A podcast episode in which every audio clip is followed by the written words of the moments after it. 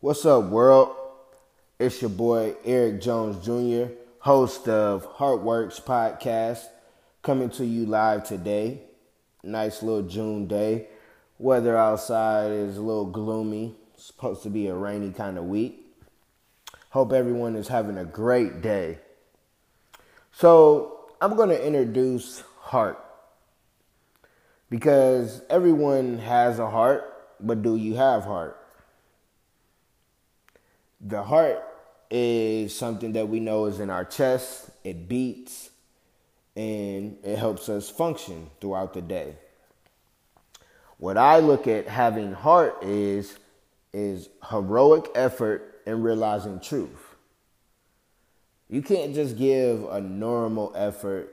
You can't just give 120% effort. You got to give heart effort.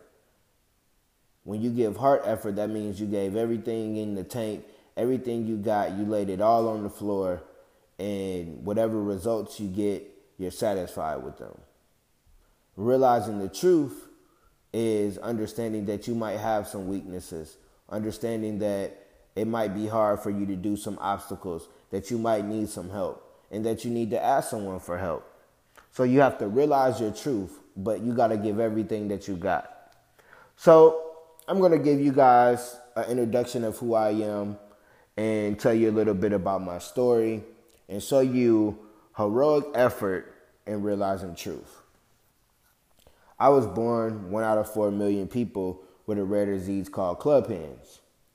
And with this disease, the doctors, they didn't even know what the disease was. They didn't know what my condition was. They had to go research. And it took them 24 hours to even come back and tell my parents. Now, my mom, she loved on me like any mother would. My dad, he didn't want any parts of me because of the way that I looked. And he tried to blame my mom. But my mom didn't do anything. My dad didn't do anything. God made me that way. We all look different, but we're all equal. I just happen to look different. My arm's just shorter than a little bit than everyone else. So as the doctors are telling my parents what's going on, there's a hospital from Chicago there. It's called Shriners, and they help kids with disabilities and, you know, things like that. Something going wrong with them. If they have any kind of disability, Shriners helps. And it's free to those parents or those kids to get the surgeries, whatever is needed, because they understand we were born into this situation. It's not like all of us have money to, you know, pay for this expensive doctor work.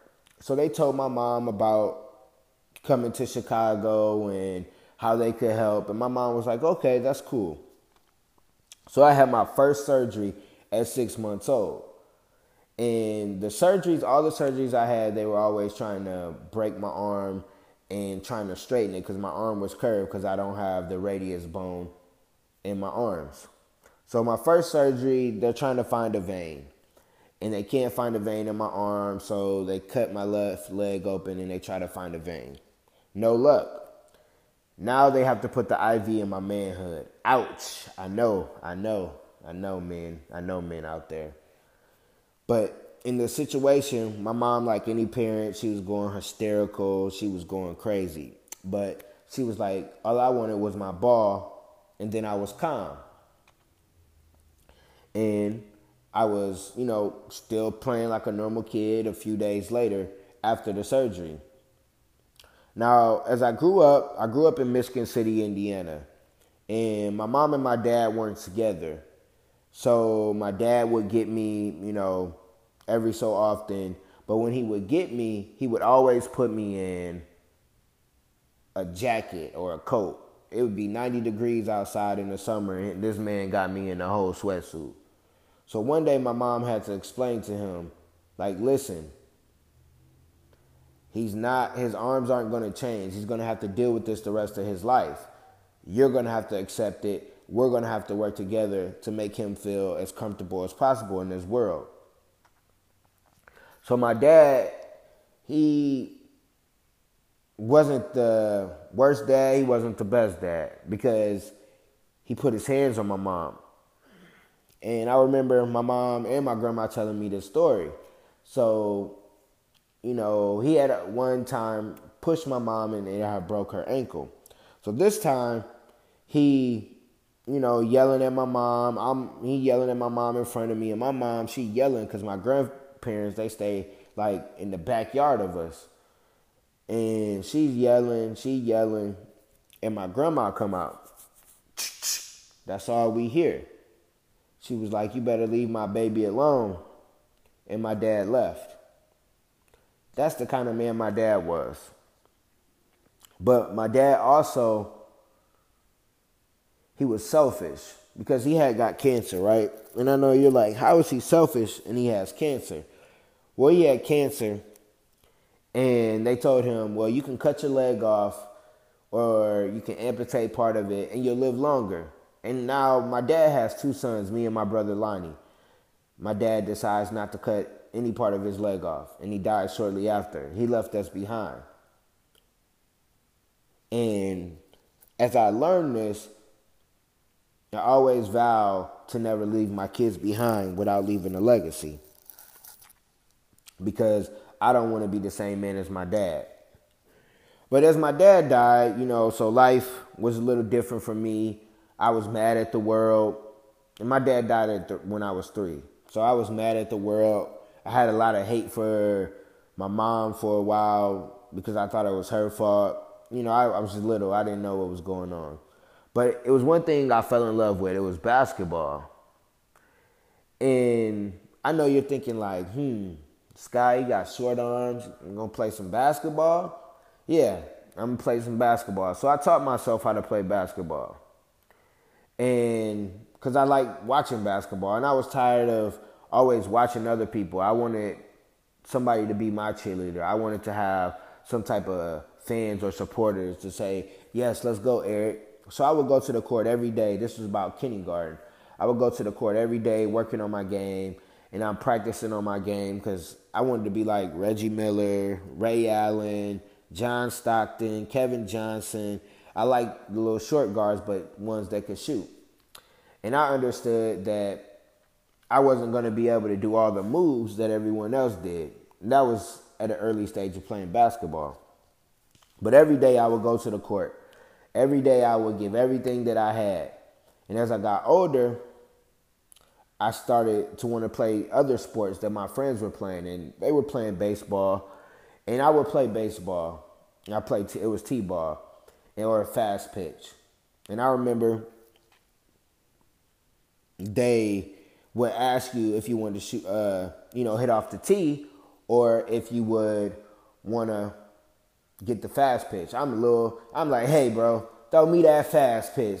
Throw me the fast pitch. I don't need no tee. I'm like everybody else. I'm out here. And I always would hit the ball, but I wouldn't hit it far. But I would hit it enough to get on base because I was fast. And when I played defense, the ball would come, but I would be scared to catch the ball. So I would let the ball come, hit the ground, throw my glove down, grab it, and throw it. And I was pretty good at baseball. I even, was in the newspaper because people always thought that I wasn't able to do something that had to do with my hands. So I remember growing up in Michigan City. It wasn't a bad area, but it wasn't the best area. And, you always have people that want to talk. You always have people that want to bully because maybe they're dealing with some insecurities. But I used to get bullied. People would joke on me. People would talk about me. People would try to push me around. And it got to a point where I tried to commit suicide. I tried to put the pillows over my head and hold it for a long time and hold my breath. But it didn't work. God didn't want me to, God didn't want me to die. So, and I realized, just like my mom told my dad, that my arms wouldn't change. That my arms were going to be short the rest of my life. So I had to deal with it. So I understood that people could only talk about my arms. There wasn't too much else. I think I'm a pretty handsome guy still to this day. Now my teeth, they're a little messed up. But you talk about my teeth, that's cool. That's about the only thing you really could talk about. excuse me, a little under the weather. But so I would start joking, and then the bullies would want to fight. Now, my mom always told me, and my sister,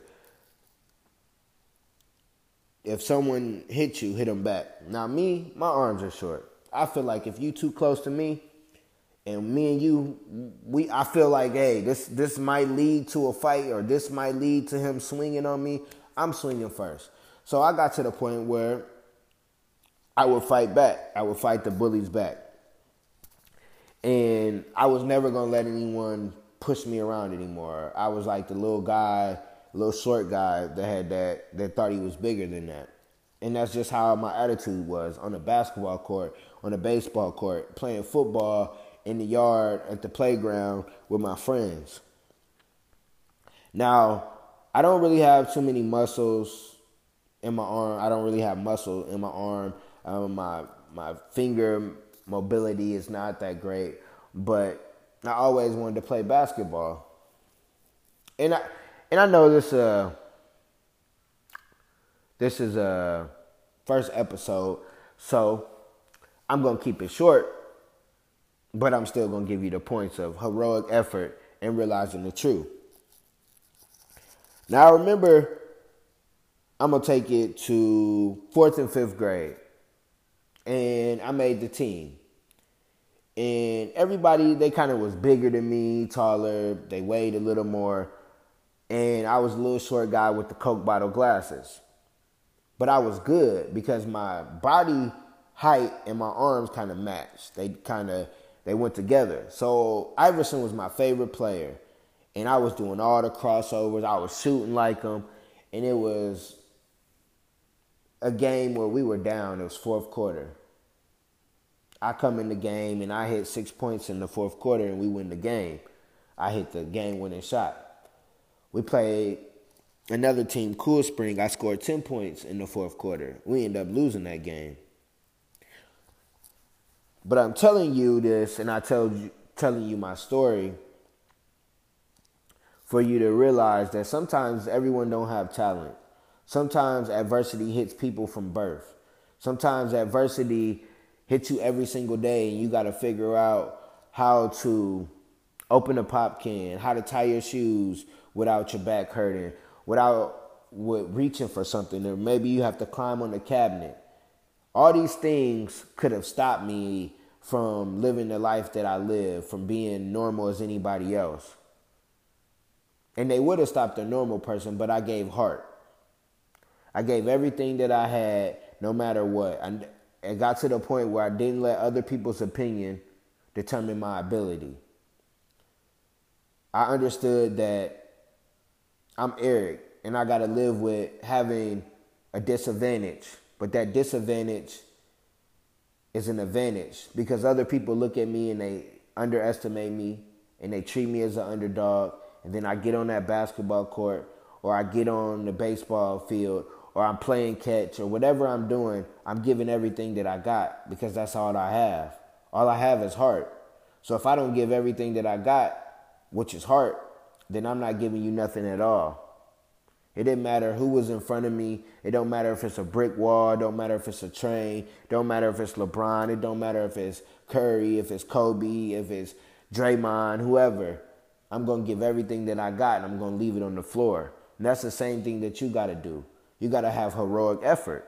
With heroic effort, you have to understand that there's another tank inside. Just like when you're driving a car and your car hit E, there's another little tank that lets you get to that gas station. It's another tank inside of you. It's inner strength, and you got to use that inner strength and push you to the finish line. You can't let someone tell you you can't do something just because they can't do it. You got to keep going. You got to keep pushing. If you believe it, then you can do it. I believed I could play basketball. I believe I can play on the court with anybody. So when I walk on the court, I'm walking with confidence, with my head held high, with my gym shoes and my flip-flops on like everybody else, like lace them up, let's get it. But I realized the truth was my arms weren't going to change. So I had to make adjustments. It wasn't like I used to dream that, man, I'm going to wake up tomorrow, my arms going to be long. And they never did. So when I realized that truth, that Eric, every day you're going to wake up and you're going to maybe have some physical issues because of your arms, you have to deal with it. You can't complain. You can't cry. It's not for you to cry. It's for you to go out there and do your best like everybody else. Everybody has a story. Everybody has some adversity. Nobody cared that I had short arms. Nobody cares that, you know, I have nerve damage. Nobody cares that, you know, I don't really want to cut the grass and I'll pay somebody. Nobody cares about me not being able to help move sometimes because I can't lift things. Nobody cares about that. My kids don't care. As long as I go out and work every single day and I bring back whatever it is that the house needs, and me and my wife, if we do that, that's all they care about. So no one cares about your story. They care about how you got through it. And I got through my life having short arms, having club hands, by having heart. Heroic effort and realizing the truth. And the major part of that is realizing your truth. You got to understand, you're not perfect. There's some things you can't do, but you make adjustments or you get around people that can help you with that. So I won't keep you long today. It's the first episode of HeartWorks Podcast. You can measure my arms, but you can't measure my heart. Everyone has a heart, but do you have heart? Yes, the heart works, but do you heart work? Have a great day.